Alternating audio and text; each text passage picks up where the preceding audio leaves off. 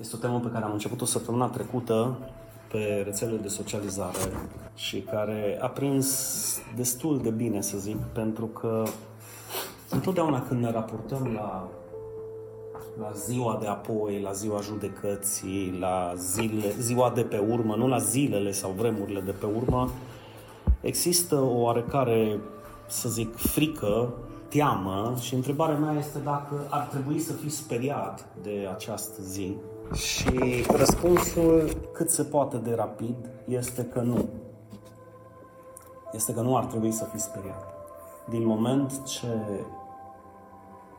poți să fii sigur și poți să ai credință pe ceea ce Dumnezeu promite, ar trebui să fii mai înrădăcinat și mai credincios în ceea ce spune Dumnezeu decât în această zi. În alte cuvinte, să te încrezi 100% fără niciun termen de probabilitate că ceea ce El spune este adevărat. Acum, într-adevăr, că această zi va veni, că tu o aștepți, că nu o aștepți, că o crezi, că nu o crezi, această zi cu siguranță va veni. Și mi-am propus un pic să aduc, să pun în lumină, în lumina Scripturii, acest eveniment, care, precum vă spuneam, va avea loc negreșit și când zic negreșit, indiferent ce se va întâmpla. Și vreau să vi-l expun un pic astăzi și vouă într-o manieră cât se poate de clară, fără să ne pierdem prin detaliile uh, escatologice, doctrinei escatologiei care nu face altceva decât să urmărească vremurile de pe urmă și să calculeze date și multe. Eu aș vrea să le dăm lucrurile astea uh, deoparte, în mod special, unde va avea loc uh, ziua de apoi, judecata finală și când va avea loc uh, această, această judecată. Mulți, precum îi cunoașteți foarte bine, vor vorbi despre faptul că această judecată va avea loc în cer și îi vei auzi spunând alții pe Marte, zic, alții pe Jupiter, alții pe Pământ, alții nouri Ierusalim. Uh, unii se vor bate cu ceilalți când va fi înainte uh, de domnia celor o mie de ani, alții zic în timpul domniei, alții după domnie, dar eu aș vrea astăzi, în această dimineață, să lași toate aceste neclarități în seama acestor teologi, care mulți dintre ei umblă după preziceri, vise, vedenii, lasă-i să se contrazică între ei. Deoarece ce vreau să-ți spun despre această zi este cu mult mai important decât unde va avea loc și când va avea loc. Să presupunem că ai, ai de trecut printr-un proces juridic. Corect? Te dă cineva în judecată. Unde sau când va avea loc nu este atât de important pe cât e important că va avea loc. Că va avea loc la Cluj și trebuie să te prezinți la Cluj, că va avea loc la Oradea, că va avea loc la București, că va avea loc miercuri, vineri sau luni dimineața, ce e foarte important pentru tine este să realizezi că va avea loc. Și această zi a judecății, această zi de apoi, va avea și ea loc la un moment dat și acesta este cel mai important aspect pe care aș vrea să rămâi astăzi cu el, că această zi va avea loc fie că tu crezi sau fie că tu nu crezi. Adică nu va depinde de ceea ce crezi tu dacă va avea loc sau nu, ci ea va avea loc, deoarece Dumnezeu a zis că va avea loc. E posibil ca tu să nu-i dai importanță și să zici, da, păi, dar ce e cu mesajul ăsta? Ce mă interesează pe mine? Că eu aici pe pământ, e foarte important să știi că trăiești pe acest pământ, că această zi n-ar trebui să te înfrice. Pentru că dacă trăiești cu frica zilei de mâine, pentru ziua de apoi, mă înclin să cred că a ta credință nu este atât de mare pe cât ar trebui și e foarte probabil ca tu să nu-L crezi pe Dumnezeu în ceea ce îți promite. Și atunci trebuie pus în balanță puțin aceste aspecte. Dar înainte, dar înainte, aș vrea să subliniez un aspect. Să ne întoarcem puțin 2000 de ani în trecut. Iisus predica împărăția lui Dumnezeu. Iisus vestea ceea ce noi numim vestea bună. Aducea vestea bună celor din Ierusalim, celor din Iudeea, celor din Samaria, poporului Israel, poporului lui Dumnezeu. Dar înăuntru acestui popor erau niște oameni care se credeau pe o parte citiți, pe o parte învățați. Bine, ei, majoritatea dintre ei cu o mare sinceritate, îl căutau pe Dumnezeu sau căutau tradiția în care erau băgați. Știți foarte bine, erau cărturarii, farisei, învățătorii legii și așa mai departe. Și Isus le spune acestor farisei ceva ce pe mine m-a surprins enorm și anume, așa, nepusă masa șerpilor, pui de vipere, cum veți scăpa de judecata genei? Atenție mare! Deci Isus din start le spune că n-au cum să scape de această judecată sub nicio formă.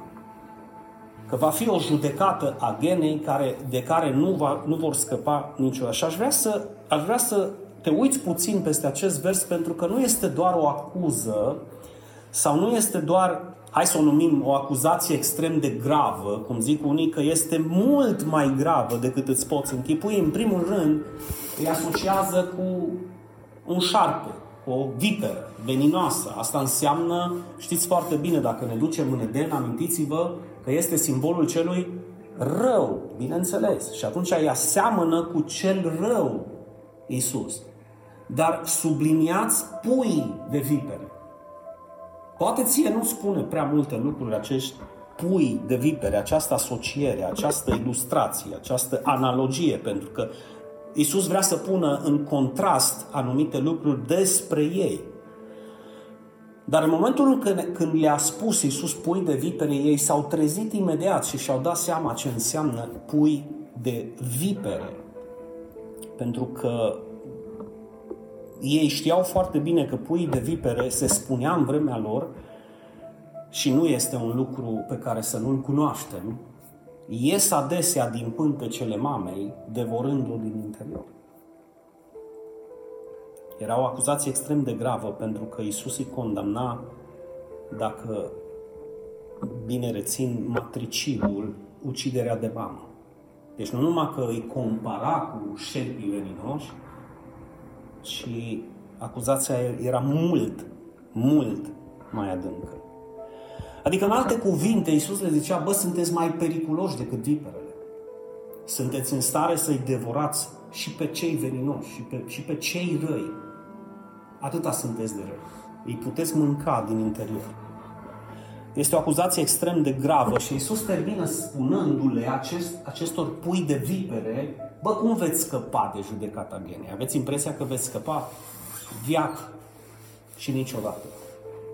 Tu ai putea să te raportezi la acest text și să zici, oare eu voi scăpa de judecata genei? Oare eu sunt o viperă? Oare eu sunt un șarpe? Oare eu fac lucrurile cum nu trebuie? Știi? Acum, să ne întoarcem la ale noastre, în sensul în care să aruncăm o privire peste biserica primară, în mod special peste Apostolul Pavel, care în Romani spune următoarele cuvinte. Toți, toți vom sta înaintea tronului de judecată al lui Dumnezeu. Toți. Deci pentru Pavel nu exista absolut nicio îndoială că tu și cu mine, biserica pe care o conducea și o slujea, împreună cu toți creștinii din toată istoria lumii, care au trăit, trăiesc și vor trăi vreodată, vor sta înaintea tronului de judecată al lui Dumnezeu, asta ne dă de înțeles la prima vedere. Dar același apostol în 2 Corinteni 5 cu 10 și vă rog să fiți extrem de atenți, pentru că dacă cu singurul lucru cu care rămâneți astăzi este acest aspect, eu aș fi foarte fericit. Același apostol spune în Corinteni căci toți trebuie să ne înfățișăm înaintea tronului de judecată a lui Hristos. Și foarte mulți teologi au zis, da, păi Tatăl și Isus este unul și același, judecata din fața lui Dumnezeu este aceea judecată din fața lui Hristos. Nu. Nu. Vreau să te gândești puțin și o să vezi pe parcurs de ce și să vizualizezi așa tribunalul ceresc al lui Dumnezeu în care vor avea loc două procese, două judecăți, în două săli și de, de judecată diferite, una în fața lui Dumnezeu Tatăl și alta în fața lui Hristos, în care vor intra două categorii de oameni diferiți. Pe de o parte, sunt cei care vor sta înaintea tronului de judecată al lui Dumnezeu, proces, atenție mare, în care se vor condamna destinul tuturor celor care vor sta în fața judecătorului, deoarece vor fi judecați după faptele lor bune sau rele. În alte cuvinte, vor fi cei care vor fi judecați și au venit în față la Dumnezeu, cum erau și acești pui de vipere, au venit în față la Dumnezeu, dar nu îmbrăcați cu Hristos. Nu îmbrăcați în jertfa lui Hristos. Nu spălați în sângele lui Hristos, nu având haina lui Hristos pe ei, ci îmbrăcați cu ei înșiși. Ceva de genul, nu zi, Doamne, ai că am făcut fapte bune, am dat la săraci, am făcut aia, am făcut aia, am făcut aia la altă și Dumnezeu va avea o singură întrebare. Ce ai făcut cu Isus? Pentru că, punând în balanță toate faptele tale bune și rele și Hristos, va trebui să fii găsit îndreptățit în fața lui Dumnezeu în fapt, baza faptelor tale bune, versus să fii găsit drept și nevinovat în baza faptelor lui Hristos. Și o mare parte dintre ei, cea mai mare parte dintre ei, vor sta în fața tronului de judecată a lui Dumnezeu. De ce? Pentru că această cale despre care Isus vorbește este îngustă. Adică în sala de tribunal unde vor sta în fața judecății tronului lui Hristos vor fi mult mai puțini. De ce? Pentru că tindem să ne bazăm pe noi înșine când facem lucrurile. Să vă spun puțin de cei din care vor sta în fața tronului de judecată a lui Dumnezeu. Pentru că acolo, în acel tribunal suprem, se vor despărți oile de capre, dar această judecată, care se mai numește și judecata neamurilor și o găsiți, dacă vă uitați atent în Noul Testament, va începe în ziua când Hristos va reveni. Deci așa judecată, vorbesc din fața lui tronului lui Dumnezeu. Iisus va reveni, va despărți frumos oile de capre. Știți că El a spus oile vor sta la dreapta mea și caprele la stânga va despărți lumina de întuneric, va despărți pe toți cei care au crezut în El, de toți cei care mm, au crezut și ei, de tip de genul, a, păi și eu cred în Hristos. Ceva de genul ăsta, știi? Și această judecată, după ce se vor despărți oile de capre, va culmina în fața marelui scaun alb de domnie a lui Dumnezeu. Atenție! Precum am menționat anteriormente, va fi judecata finală a celor pierduți. Și din nefericire și te rog să, să fii cât se poate de coerent și să citești acest lucru acasă, pentru că sună exact cum a spus Isus. Sunt cei care merg în iazul de foc, și anume în locul pedepsei eterne, cunoscut și sub numele de iad.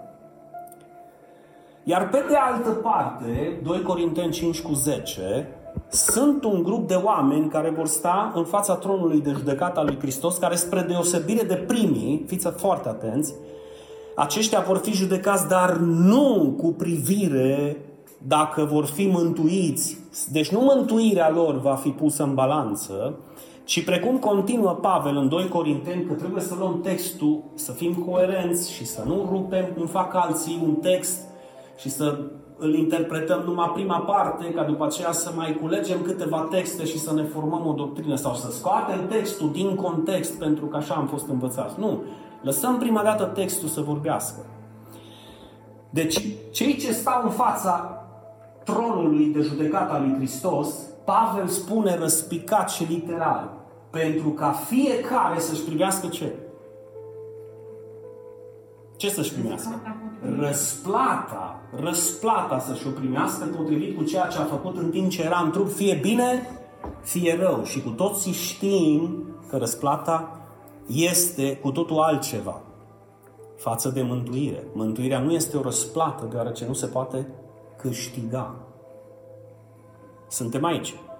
Deci mântuirea nu este o răsplată care se dă în schimbul unor fapte, pentru că mântuirea este fără fapte, să nu cumva să se laude nimeni. Acest fel de judecată, dragii mei, din 2 Corinteni 5 cu 10, sau mai bine zis, sala de judecată diferită unde va avea loc despărțirea dintre oițe și capre, dintre credincioși și necredincioși, dintre cei ce vin îmbrăcați cu Hristos și cei ce au venit îmbrăcați cu ei, sau cu religia lor, sau cu datinile lor, sau cu tradițiile lor, sunt exclusiv cei care cred în Hristos, în, acest, în această sală de judecată, înaintea tronului de judecată al lui Hristos. Sunt cei, este, această judecată între ghilimele pentru că trebuie să o numim așa, în care se, va, se, se vor pune la, în fața lor răsplata veșnică pe care o să o aibă în cerul sau cununile din, din cer pe care o să le avem, va fi exclusiv o judecată pentru creștini, pentru cei care cred în Hristos. Și se va judeca în baza slujirii pe care ai avut-o, în baza ascultării pe care ai avut-o și atunci va veni răsplata la pachet cu una sau mai multe dintre acele cinci cununi pe care le găsim în Noul Testament. Acum, Pavel vorbea despre una dintre aceste cununi în 1 Timotei, 2 Timotei 4 cu 8, când spuneam, este păstrată cununa dreptății, cununa neprihănirii, zice alte traduceri mai vechi, coroana, da? Pe care mi-o va da Domnul, judecătorul cel drept în ziua aceea și nu numai mie, ci tuturor celor ce iubesc venirea Lui. Deci, în alte cuvinte, cei ce nu iubesc venirea Lui, nu cred că Isus se va întoarce. Hai bă, lasă-mă cu astea că eu am treabă. Știți voi, chestii de genul ăsta. Nu mă pot eu gândi la Hristos că eu trebuie să... Să ce? că poți să te gândești la Hristos chiar dacă faci și ceea ce vrei să faci. Asta e ideea. Poți să crezi în Hristos și să-ți continui viața, pentru că nu te face deosebit. Dar uite că oamenii tânjesc să facă o grămadă de lucruri și să nu se gândească la ele. Și Pavel este atât de, de sigur pe această răsplată, încât el nu pune la îndoială, bă, îmi pierd mântuirea, nu îmi pierd mântuirea. Nu, odată ce voi sta în fața tronului de judecată al lui Hristos să-mi primesc răsplata, sunt sigur că am o coroană păstrată, coroana dreptății. Și asta o primești și tu în funcție de dreptatea pe care o primești de la Dumnezeu, care este darul Lui pentru tine.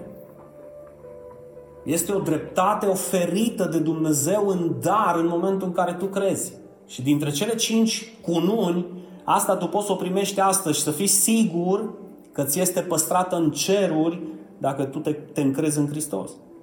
Să nu ai impresia că Dumnezeu este nedrept și cei ce vor sta înaintea tronului de judecată al lui Dumnezeu o să fie judecați chiar dacă vor fi găsiți îndreptățiți de Dumnezeu sau nevinovați. Nu.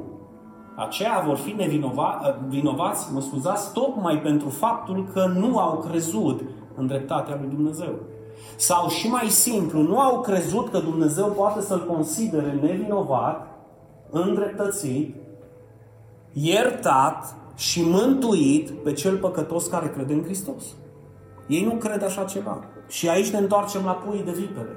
Aici ne întoarcem la farisei. Nu mă, tu ești iertat numai dacă vii la noi. Tu ești iertat numai dacă faci acest lucru. Tu ești iertat numai dacă faci astea alte lucruri. Și astea alte lucruri însemnând legile, tradițiile, datinile sau poruncile pe care eu le culeg foarte atent din lege. Nu.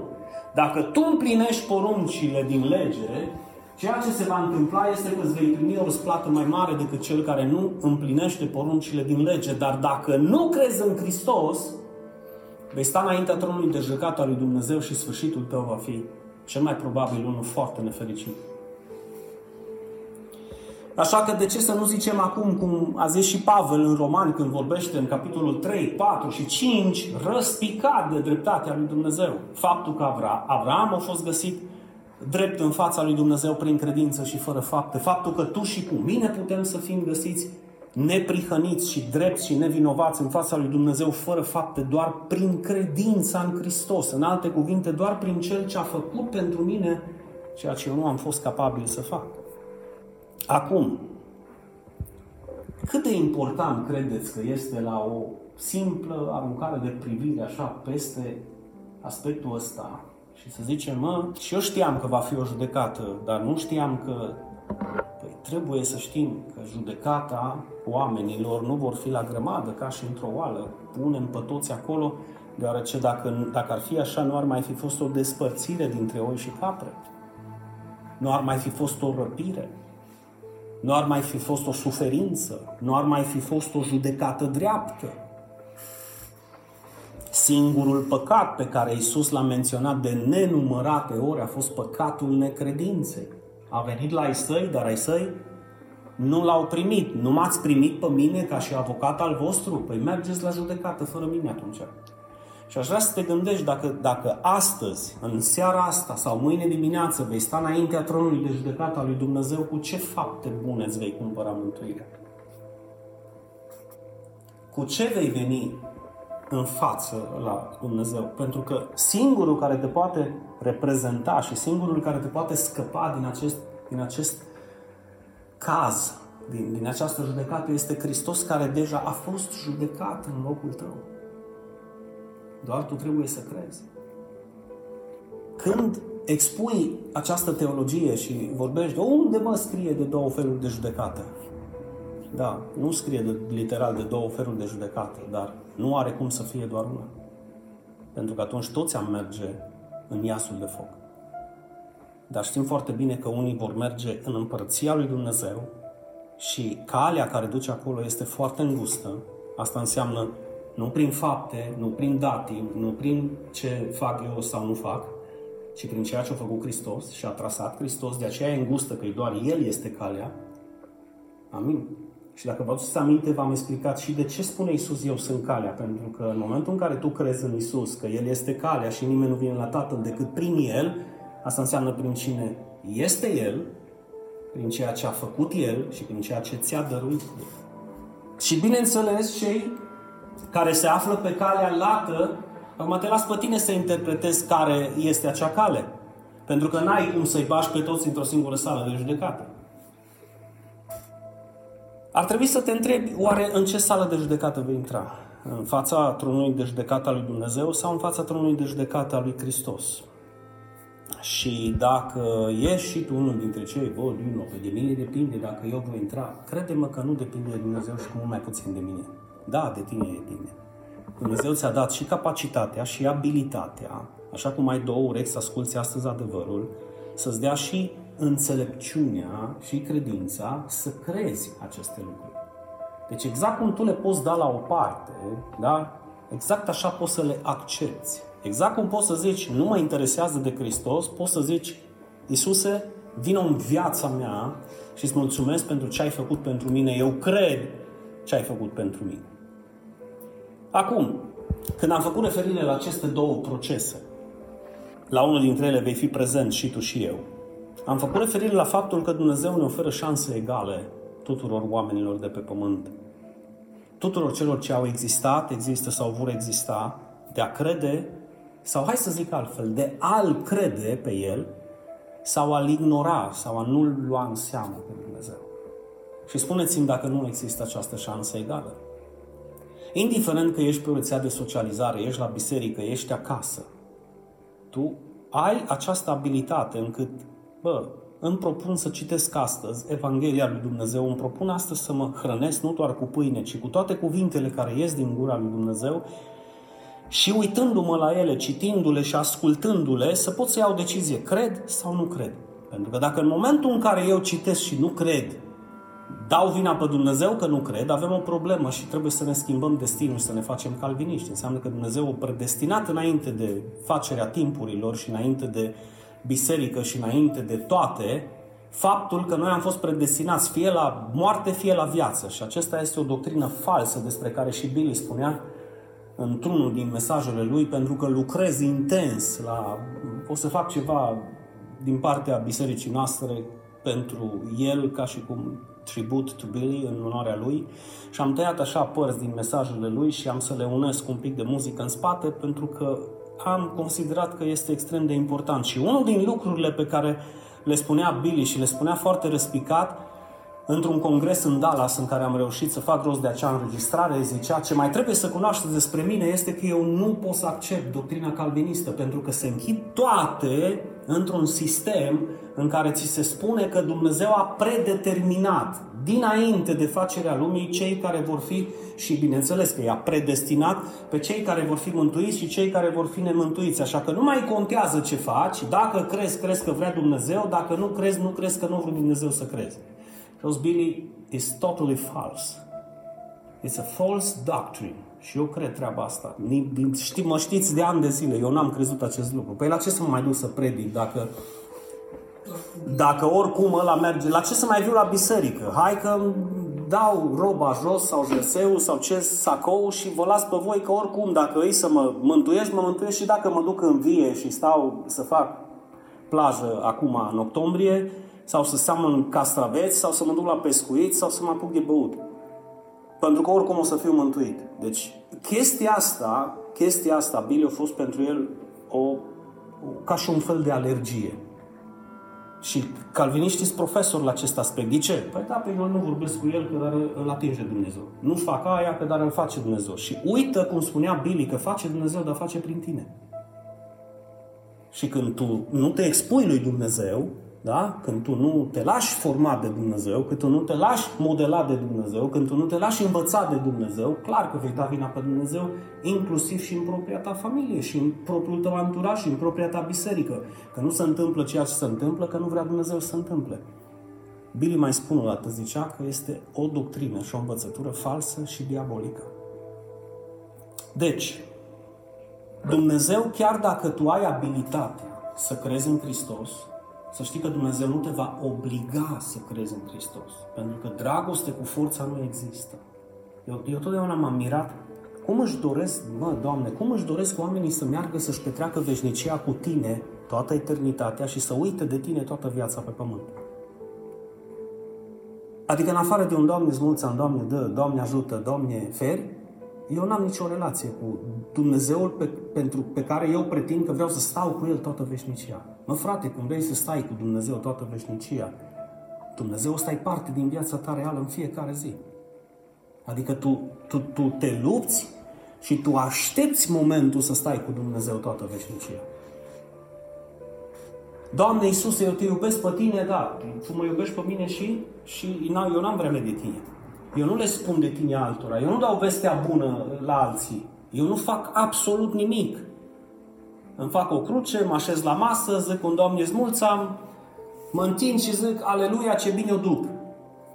Scumpii mei, când tu vrei să-ți petrești, gândește-te ce pact sau legământ faci cu persoana pe care o iubești, că mergi în față la Dumnezeu și îi juri credință și la bine și la și în viață și până la până moartea te va despărți deoarece te-ai legat cu acea ființă. Ei bine, de foarte multe ori Iisus folosește această analogie și inclusiv Pavel, biserica fiind mireasa lui Hristos. Hristos fiind mirele. Păi ia gândiți-vă voi ce fel de mireasă e aia când nu-și bagă în seamă mirele. Când mirele zice una și mireasa zice alta. Mirele zice, hai tu fată, că am, trebuie să stau cu tine, să stau de vorbă cu tine, Astăzi avem reuniune în, în alte cuvinte. Vreau să te văd și eu, să mă bucur de tine și mireasa să fie pe coclaure, că ea nu are vreme de mire. Dar auzi mireasa pe coclaure spunându-le celorlalți, haide mâine cât îl iubesc eu pe Iisus, eu de-abia aștept să fiu cu el. Și zice, da, uite, te așteaptă acasă de vreo 8 ani, nici n-ai fost pe la el. Și tu ești mireasa lui Hristos. Înțelegeți? Deci trebuie să fie o coerență în ceea ce noi vorbim și în ceea ce noi facem.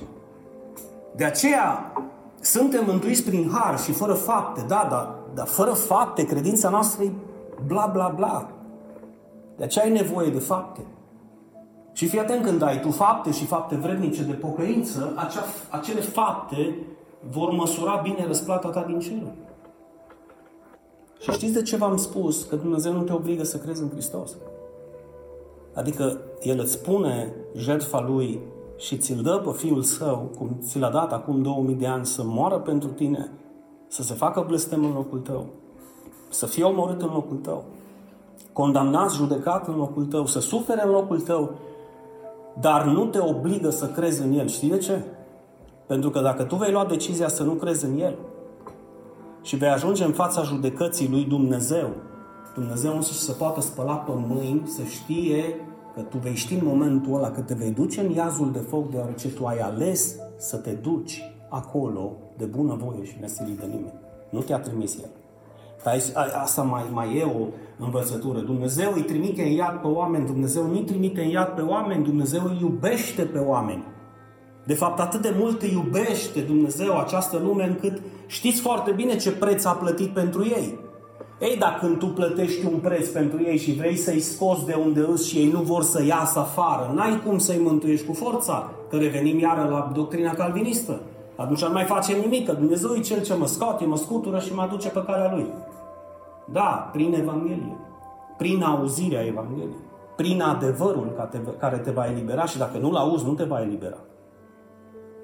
Și atunci, omul care ajunge în fața judecății lui Dumnezeu, în fața tronului de judecată al lui Dumnezeu, își va da seama în momentul acela că nu l-a trimis Dumnezeu în iad, el a ales să meargă acolo.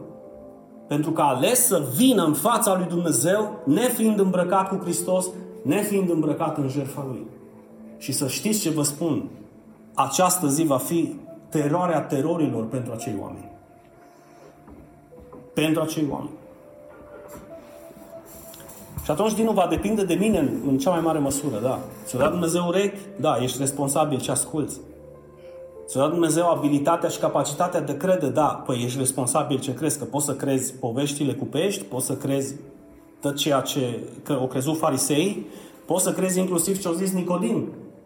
Ave cum să fiu eu născut din nou? Să intru în pântecele mamei mele? Nu, no, bun. Și asta poți să crezi, că Isus fura curent când a spus treaba asta. Că Isus vorbea avea probleme cu capul când a spus treaba asta. Dar nu era deloc așa. Tocmai Iisus se întoarce către profesorul legii care îi învăța pe oameni din biserică și a zis, bă, tu ești învățătorul lui Israel și tu nu știi de ce îți vorbesc? Clar că nu știi. Pentru că îți vorbesc de o naștere din nou, care vine prin credința în mine. Dar iată că mă, că eu am ajuns în Israel și pe mine nimeni nu mă vrea.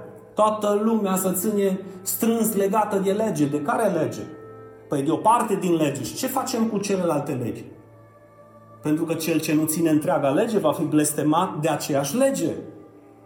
Și noi știm cei care nu ținem legea pentru a fi mântuiți și ținem legea pentru a fi răsplătiți, care e deosebirea între felul de gândire a celor care se bazează pe lege și felul nostru de gândire a celor ce ne bazăm pe Hristos. Iar în final, Precum promite Iisus în Ioan 5, 24, versetul pe care eu, dacă vă aduceți aminte, îl recomand oricărui creștin. Oricărui creștin. Practicant sau nepracticant. Plin de râvnă sau indiferent. Tradiționalist sau trup și suflet în ceea ce privește calea lui Hristos. Nu mai contează. Oricărui creștin îi recomand acest verset și pe care, dacă vă aduceți aminte, acum două săptămâni l-am l-am predicat și care spune literalmente următoarele cuvinte. Adevărat, adevărat vă spun că cine ascultă cuvântul meu și crede în Cel ce m-a trimis, are viață veșnică și nu vine la judecată. La care?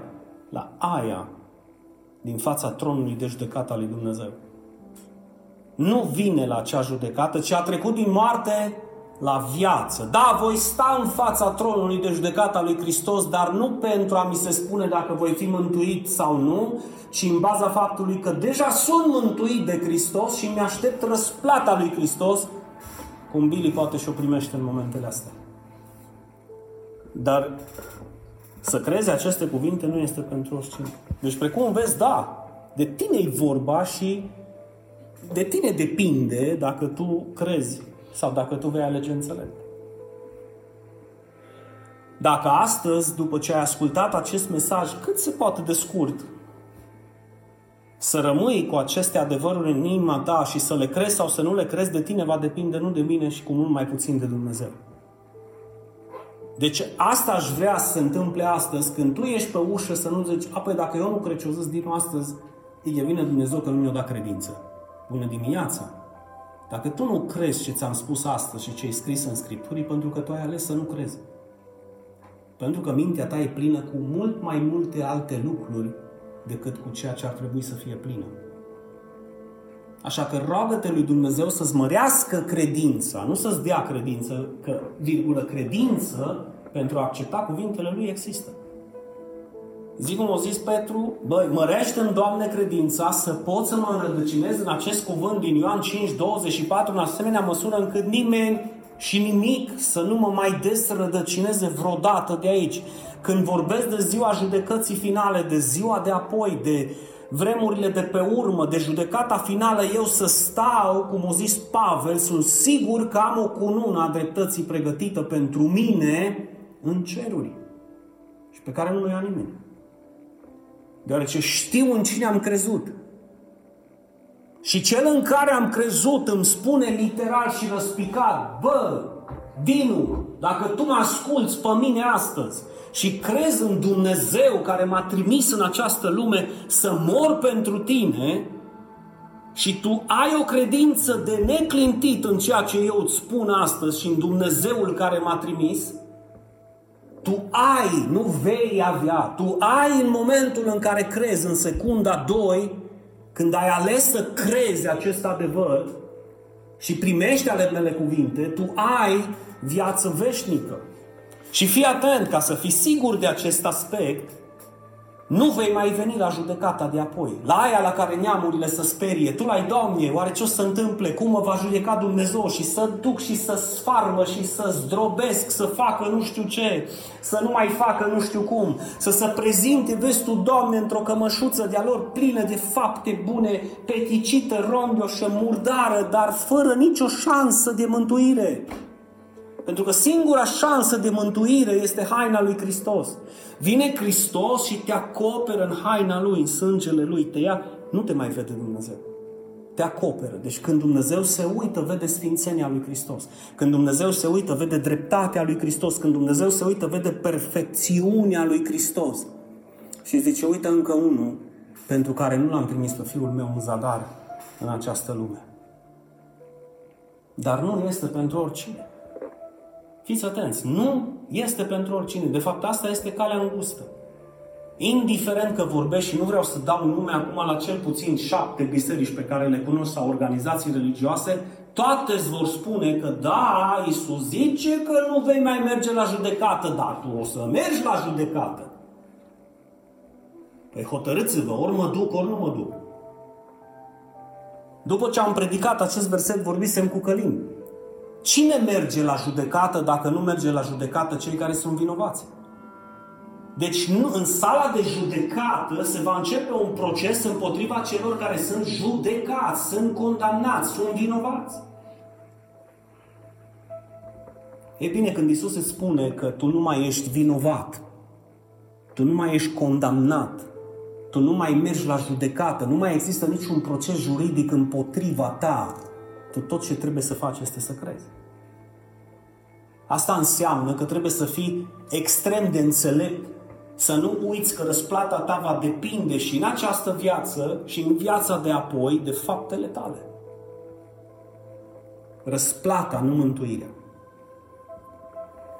Haideți să ne gândim. Am ascultat astăzi împreună cuvântul lui Hristos am crezut în Tatăl, Dumnezeul cel atotputernic care l-a trimis pe Hristos în lume să moară pentru noi. Cred că El a murit și pentru păcatele mele. Atunci am sau voi avea viață veșnică? Am viață veșnică și voi merge sau nu voi mai merge la judecată? Nu, eu nu mă mai duc la judecată.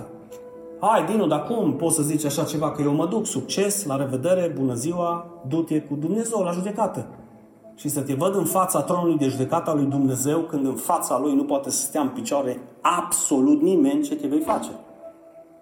Tu și ceilalți. Pentru că lată o să fie calea. Oare de ce lată calea când e mântuirea așa de simplă? Tocmai pentru necredința pe care o au.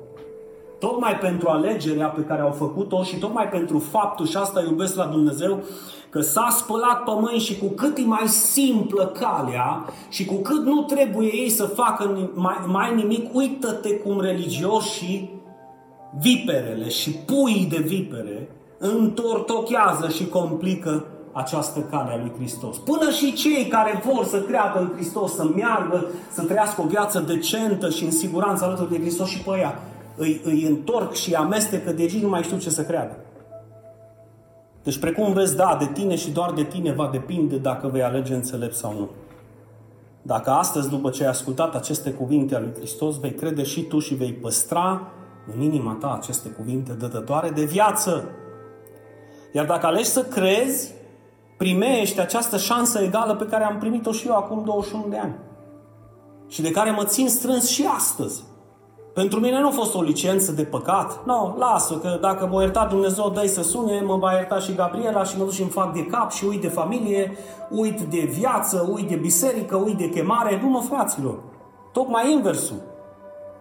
Tocmai inversul, un om mântuit care este transformat de Dumnezeu și în care viața veșnică izvorește din el, precum izvoarele de viață, precum o apă care țâșnește spre viața veșnică, are niște semne în particular și niște schimbări de viață mai deosebite și diferite față de cum au fost înainte.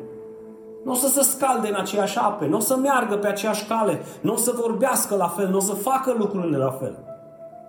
Deoarece a trecut din moarte la ce? La viață. Și nu va trece din moarte la viață. A trecut în momentul în care a crezut. Pentru că am fost îmbrăcați, dragii mei, în Hristos.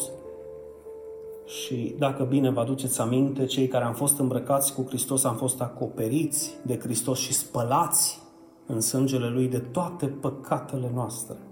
Fiind în cele din urmă cumpărați, dar nu cu aur și argint. Și prețul răscumpărării noastre din ghearele morții sau vorbind în termeni penali, hai că vorbim despre judecată, nu? Cauțiunea noastră, știți ce înseamnă cauțiunea noastră, da?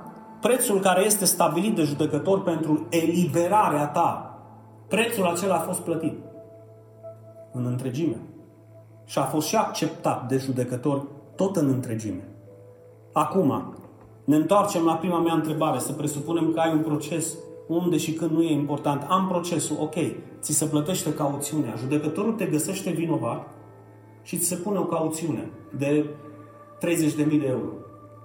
Ți se plătește cauțiunea aia și judecătorul spune semnează aici, poți să ieși liber din acest proces nevinovat. Nu mai avem nimic împotriva ta.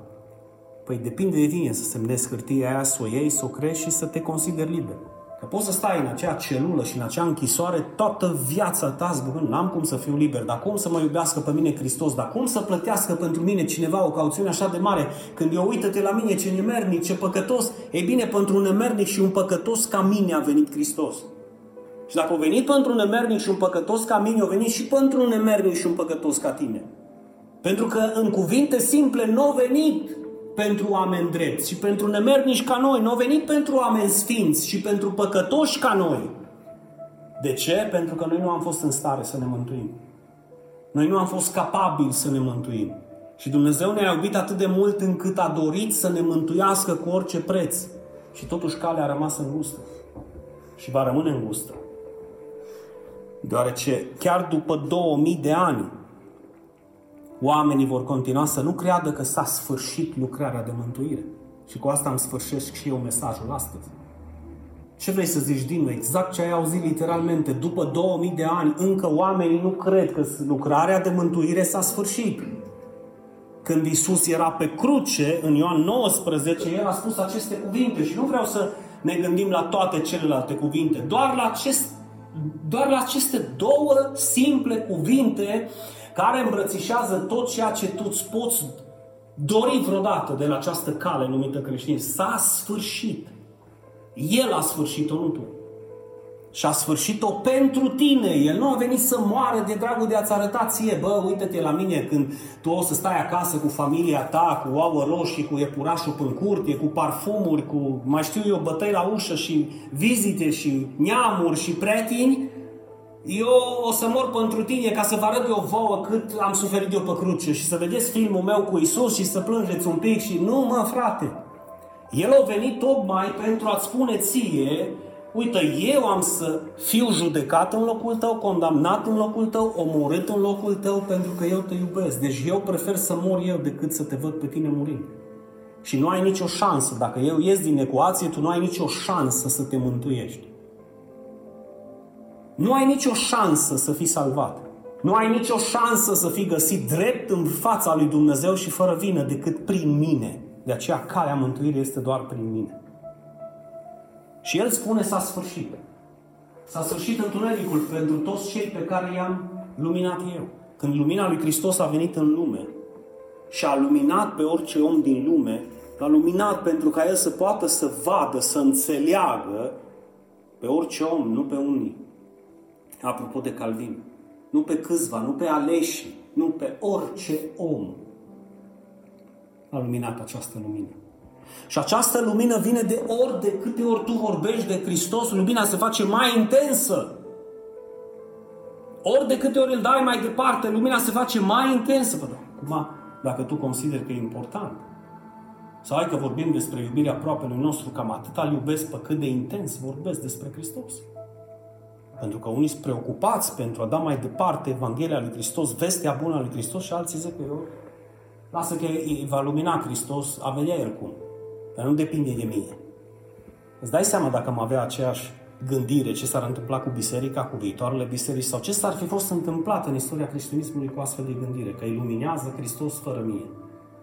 Nu, Hristos m-a trimis pe mine ca lumină în lume. Și pe tine.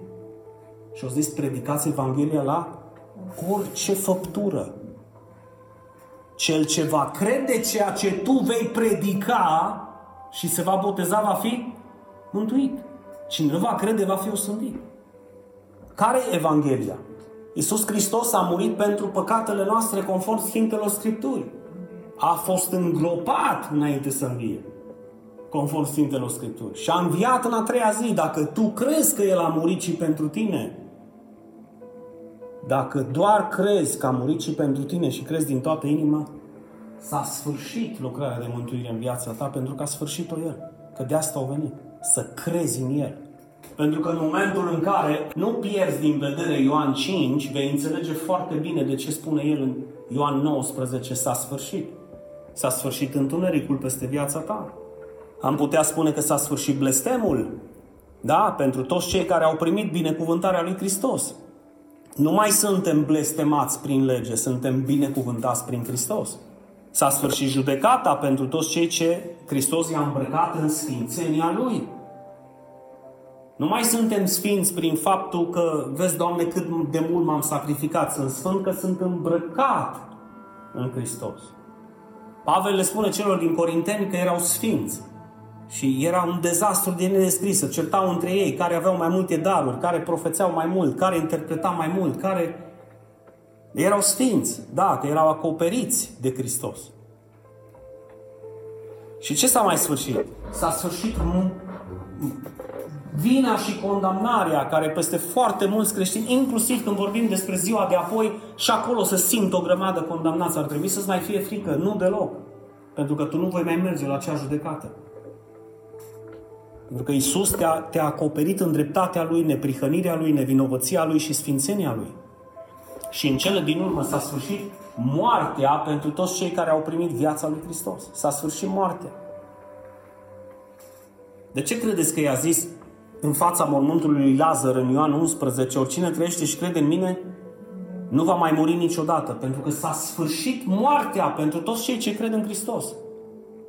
Și vreau să fac acum un apel pentru a face o mică concluzie și fac apel la voi, la noi, la cei ce vom sta în fața tronului de judecată al lui Hristos. Cu toate că am fost răsplătiți de Dumnezeu în viața asta cu multe binecuvântări și vom fi în continuare până la cununa dreptății și în ceruri. Și cu toate că am primit mântuirea Lui gratis și fără fapte, aș vrea să vă rog să vă puneți din timpul vostru deoparte și să meditați la faptul că e nevoie de maturitate, e nevoie să creștem în credință. Dumnezeu așteaptă de la noi să creștem în credință. Și vreau să închei cu acest lucru, deoarece răsplata ta și a mea va fi în măsura faptelor pe care le vom face în dreptate în lucrarea Lui, în viața de zi cu zi și în viața celor din jurul nostru. Și știți de ce vreau să zic acest lucru? Pentru că cu siguranță vei povesti cu alții care îți vor spune nu sunt la maturitatea la care ar trebui să fiu, deoarece Dumnezeu nu a dorit să fiu. Și este adevărat. Există un timp și o vreme sub soare pentru orice, dar tu știi foarte bine că excelezi în fiecare domeniu în care te pregătești. Nu te pregătești într-un domeniu, nu vei excela, nu vei crește. Exact așa se întâmplă și în domeniul acesta. Nu te pregătești, nu citești cuvântul lui, nu ai râvnă pentru lucrarea lui, vei rămâne nepăsător, nepăsătoare până când vei, îți vei pune timp deoparte pentru așa ceva. Pentru că Dumnezeu și-ar fi dorit poate acum 10 ani să fi fost la o maturitate, 15 ani, 20 de ani, 3 ani, 8 ani, la maturitatea la care nu ai ajuns. Așa că propune te rog, să crești.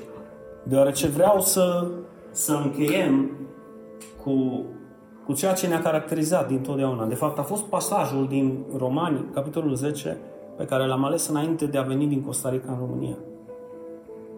Existau e mail existau telefoanele și puteam să zic, a, păi lasă, Doamne, că îi dăm niște telefoane la Radu, la mama, la Titi, la Pretin și îi evangelizez pe un telefon și nu e nevoie să mă duc eu acolo, că dar tu nu ai nevoie de mine, să vă faci o biserică și fără mine.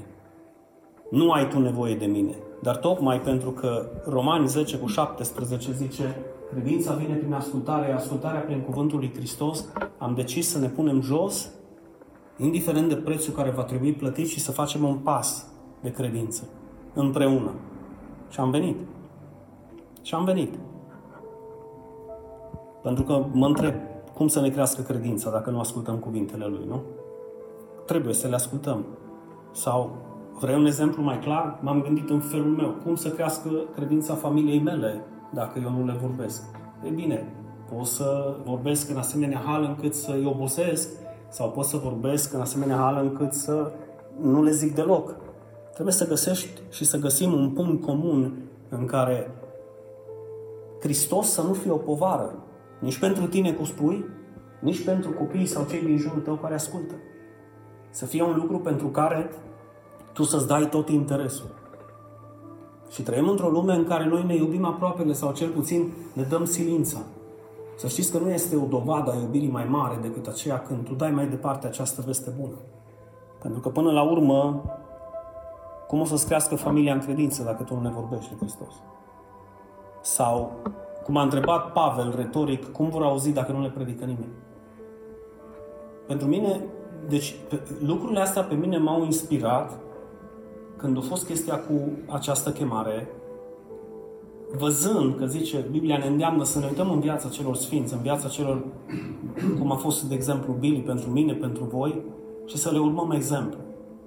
Și de foarte multe ori m-am gândit și la el, bă, și în pandemie, și în boală, și în suferință, și chiar în moarte, a lăsat totul și a venit. A venit să vestească adevărul, să vestească Evanghelia. Deoarece el și-a dat seama și noi am, noi am vorbit pe baza acestui pasaj din Roman 10. Și asta este extrem de important. Din. Când un creștin ajunge la maturitate, își dă seama că a fost mântuit prin har și credință, fără fapte, să nu se laude nimeni, dar este conștient că fără fapte, fără fapte, acea credință este moartă, zadarnică și nefolositoare pentru cei din jur. Și ca să ai fapte, trebuie să pui în practică. Ca să ai fapte, trebuie să vorbești. Ca să ai fapte, trebuie să investi pe cei din jurul tău. Dar nu poți face asta dacă nu crezi. Biserica este locul unde primim și unde învățăm această credință adevărată, învățăm ce este evlavia, învățăm ce este dragostea, mai învățăm ce este ascultarea, supunerea, smerenia, înțelepciunea divină. Nu este pentru toată lumea, da, într-adevăr, cu mult mai puțin pentru spectatori, dar pentru membrii bisericii adevărate, care sunt mădulare în trupul lui Hristos, aceste lucruri sunt da și amin, ascultare, supunere, smerenie, dragoste, evlavie, credință. Pe atât de mult îți iubești biserica, pe atât de mult îți iubești prietenii, pe atât de mult îți iubești anturajul, pe atât de mult îți iubești aproapele, pe cât de mult le vorbești despre Hristos și despre lucrarea lui Hristos.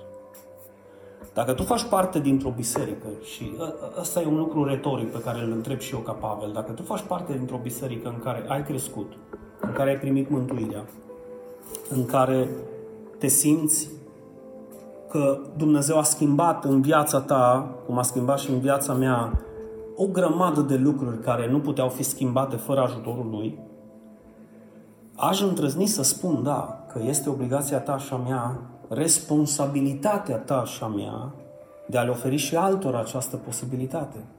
Să ajungă și ei la această eliberare, să ajungă și ei la acest model de viață, să ajungă și ei la această cale minunată. Și, de ce nu să dai un telefon? Salut, ce faci? Băi, pandemie, sunt fricat, hai că trec și te iau eu și vii la biserică cu mine. Sau, fii atent, îți trimit un link să poți să auzi acest mesaj nu, nu costă absolut nimic. Când eu sunt interesat, ca și ceilalți, să audă aceste lucruri. Meditează, te rog, la aceste adevăruri biblice pe care le-am prezentat astăzi și ia aminte la sfaturile pe care le-am primit de la Dumnezeu și gândește-te începând de astăzi că prin această credință în Hristos Isus, tu vei avea un loc asigurat în fața lui Hristos pentru a-ți primi răsplata în funcție de faptele tale. Și când vei mai auzi de ziua de apoi, de ziua de pe urmă, de ziua uh, judecății finale, tu să stai extrem de liniștit știind că tu nu vei mai merge la această judecată niciodată. Și dacă nu vei mai merge mâine, este pentru că Dumnezeu l-a judecat pe Fiul Său în locul tău. Și tu, crezând în El, ai fost absolvit de vină. Cauțiunea ți-a fost plătită. Dacă nu vei mai merge la judecată anul viitor, este tocmai pentru acest lucru, același lucru.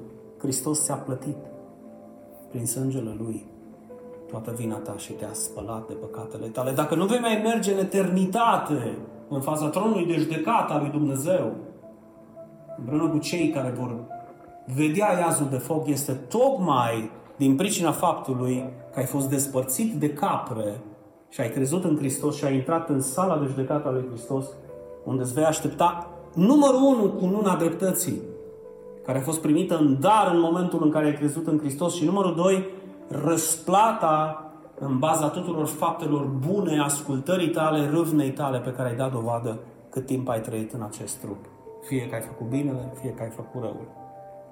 Așa că Bunul Dumnezeu să te inspire astăzi pe tine și familia ta și pe toți cei care ascultă acest mesaj, indiferent de unde ar fi ei, și să ne dea putere și credință să propășim, să ajungem la maturitatea de plină, încât să dăm mai departe și noi aceste adevăruri de dragul lui Hristos, în primul rând, și de dragul celor din jurul nostru.